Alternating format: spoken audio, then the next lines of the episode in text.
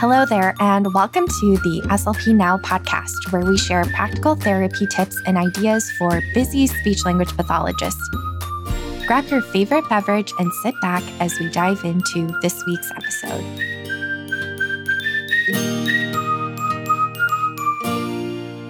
Hello there, and welcome to the S L P Now podcast. This week, we are continuing our series on assessment and diving into formal assessments and just some things that we want to consider when administering these norm-referenced assessments. And one of the most important things that we want to do is to make sure that we're interpreting the scores correctly. There's very few worse things I think we can do as an S L P, at least in the schools, than qualifying a student who doesn't need to be qualified or vice versa.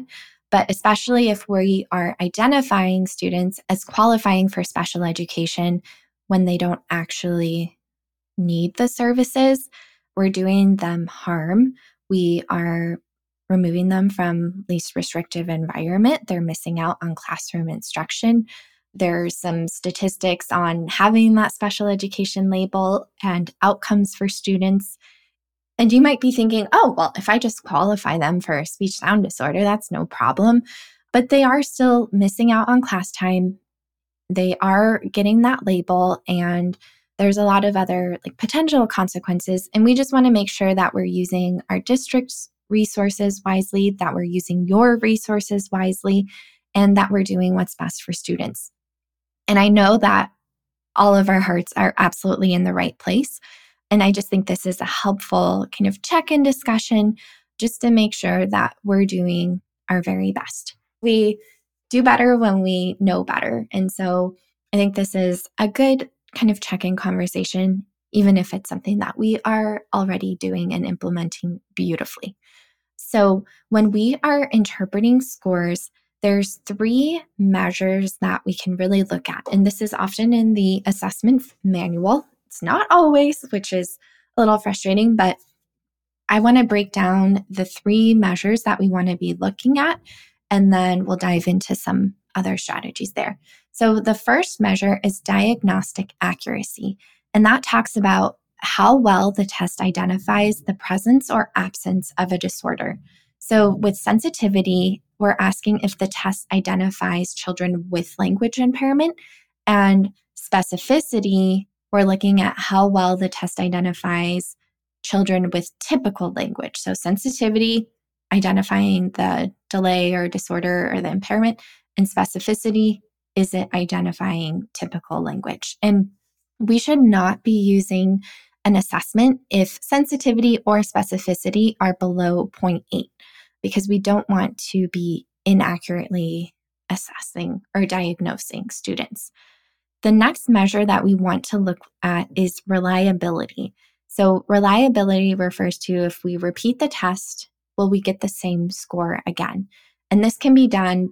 There's inter-examiner reliability. So if I give the assessment and you give the assessment, do we get the same score? And there's also test-retest reliability. So if I test a student twice, do we have reliability in between those scores? And we want our test to have above zero point nine for our reliability. Then with validity, we're asking if the test measures what it's supposed to measure. And there's two types of validity. So constructive validity predicts later performance. So if we give an assessment in preschool, does it have constructive validity for how the student is going to do later in elementary school or later in their educational career? Whereas concurrent validity looks at whether the scores correlate with the scores of other tests that measure the same things. So is there concurrent validity between vocabulary assessments, for example? Do they measure the same thing? And then I always got a little bit confused between reliability and validity. So I like to think about a dartboard. So if a measure is reliable, like I'm throwing darts at a dartboard, do I consistently hit the same spot, or are all of my darts all over the board? If I am a reliable dart thrower, then all of my darts will land in the same spot. But just because it's reliable doesn't mean it's valid. I can be consistently hitting the top right of the board, but that doesn't mean I'm hitting a bullseye. That doesn't mean that I'm valid.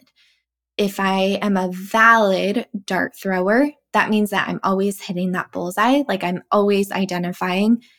That means that we're always measuring exactly what we want to measure. So if I'm doing a vocabulary assessment, I'm always hitting the bullseye. That means that I'm always measuring vocabulary. But if I'm like on the top right, maybe I'm actually measuring working memory instead or something else.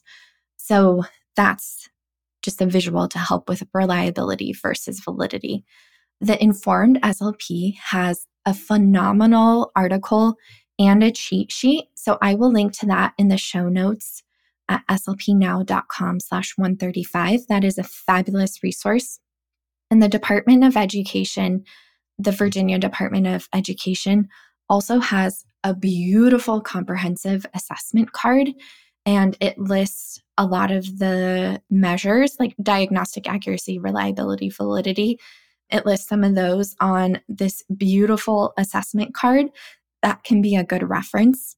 And if you have assessments and you're curious if they are meeting the metrics that we want to hit, if you can't find it in the manual, you can reach out to the test publisher to request that information as well.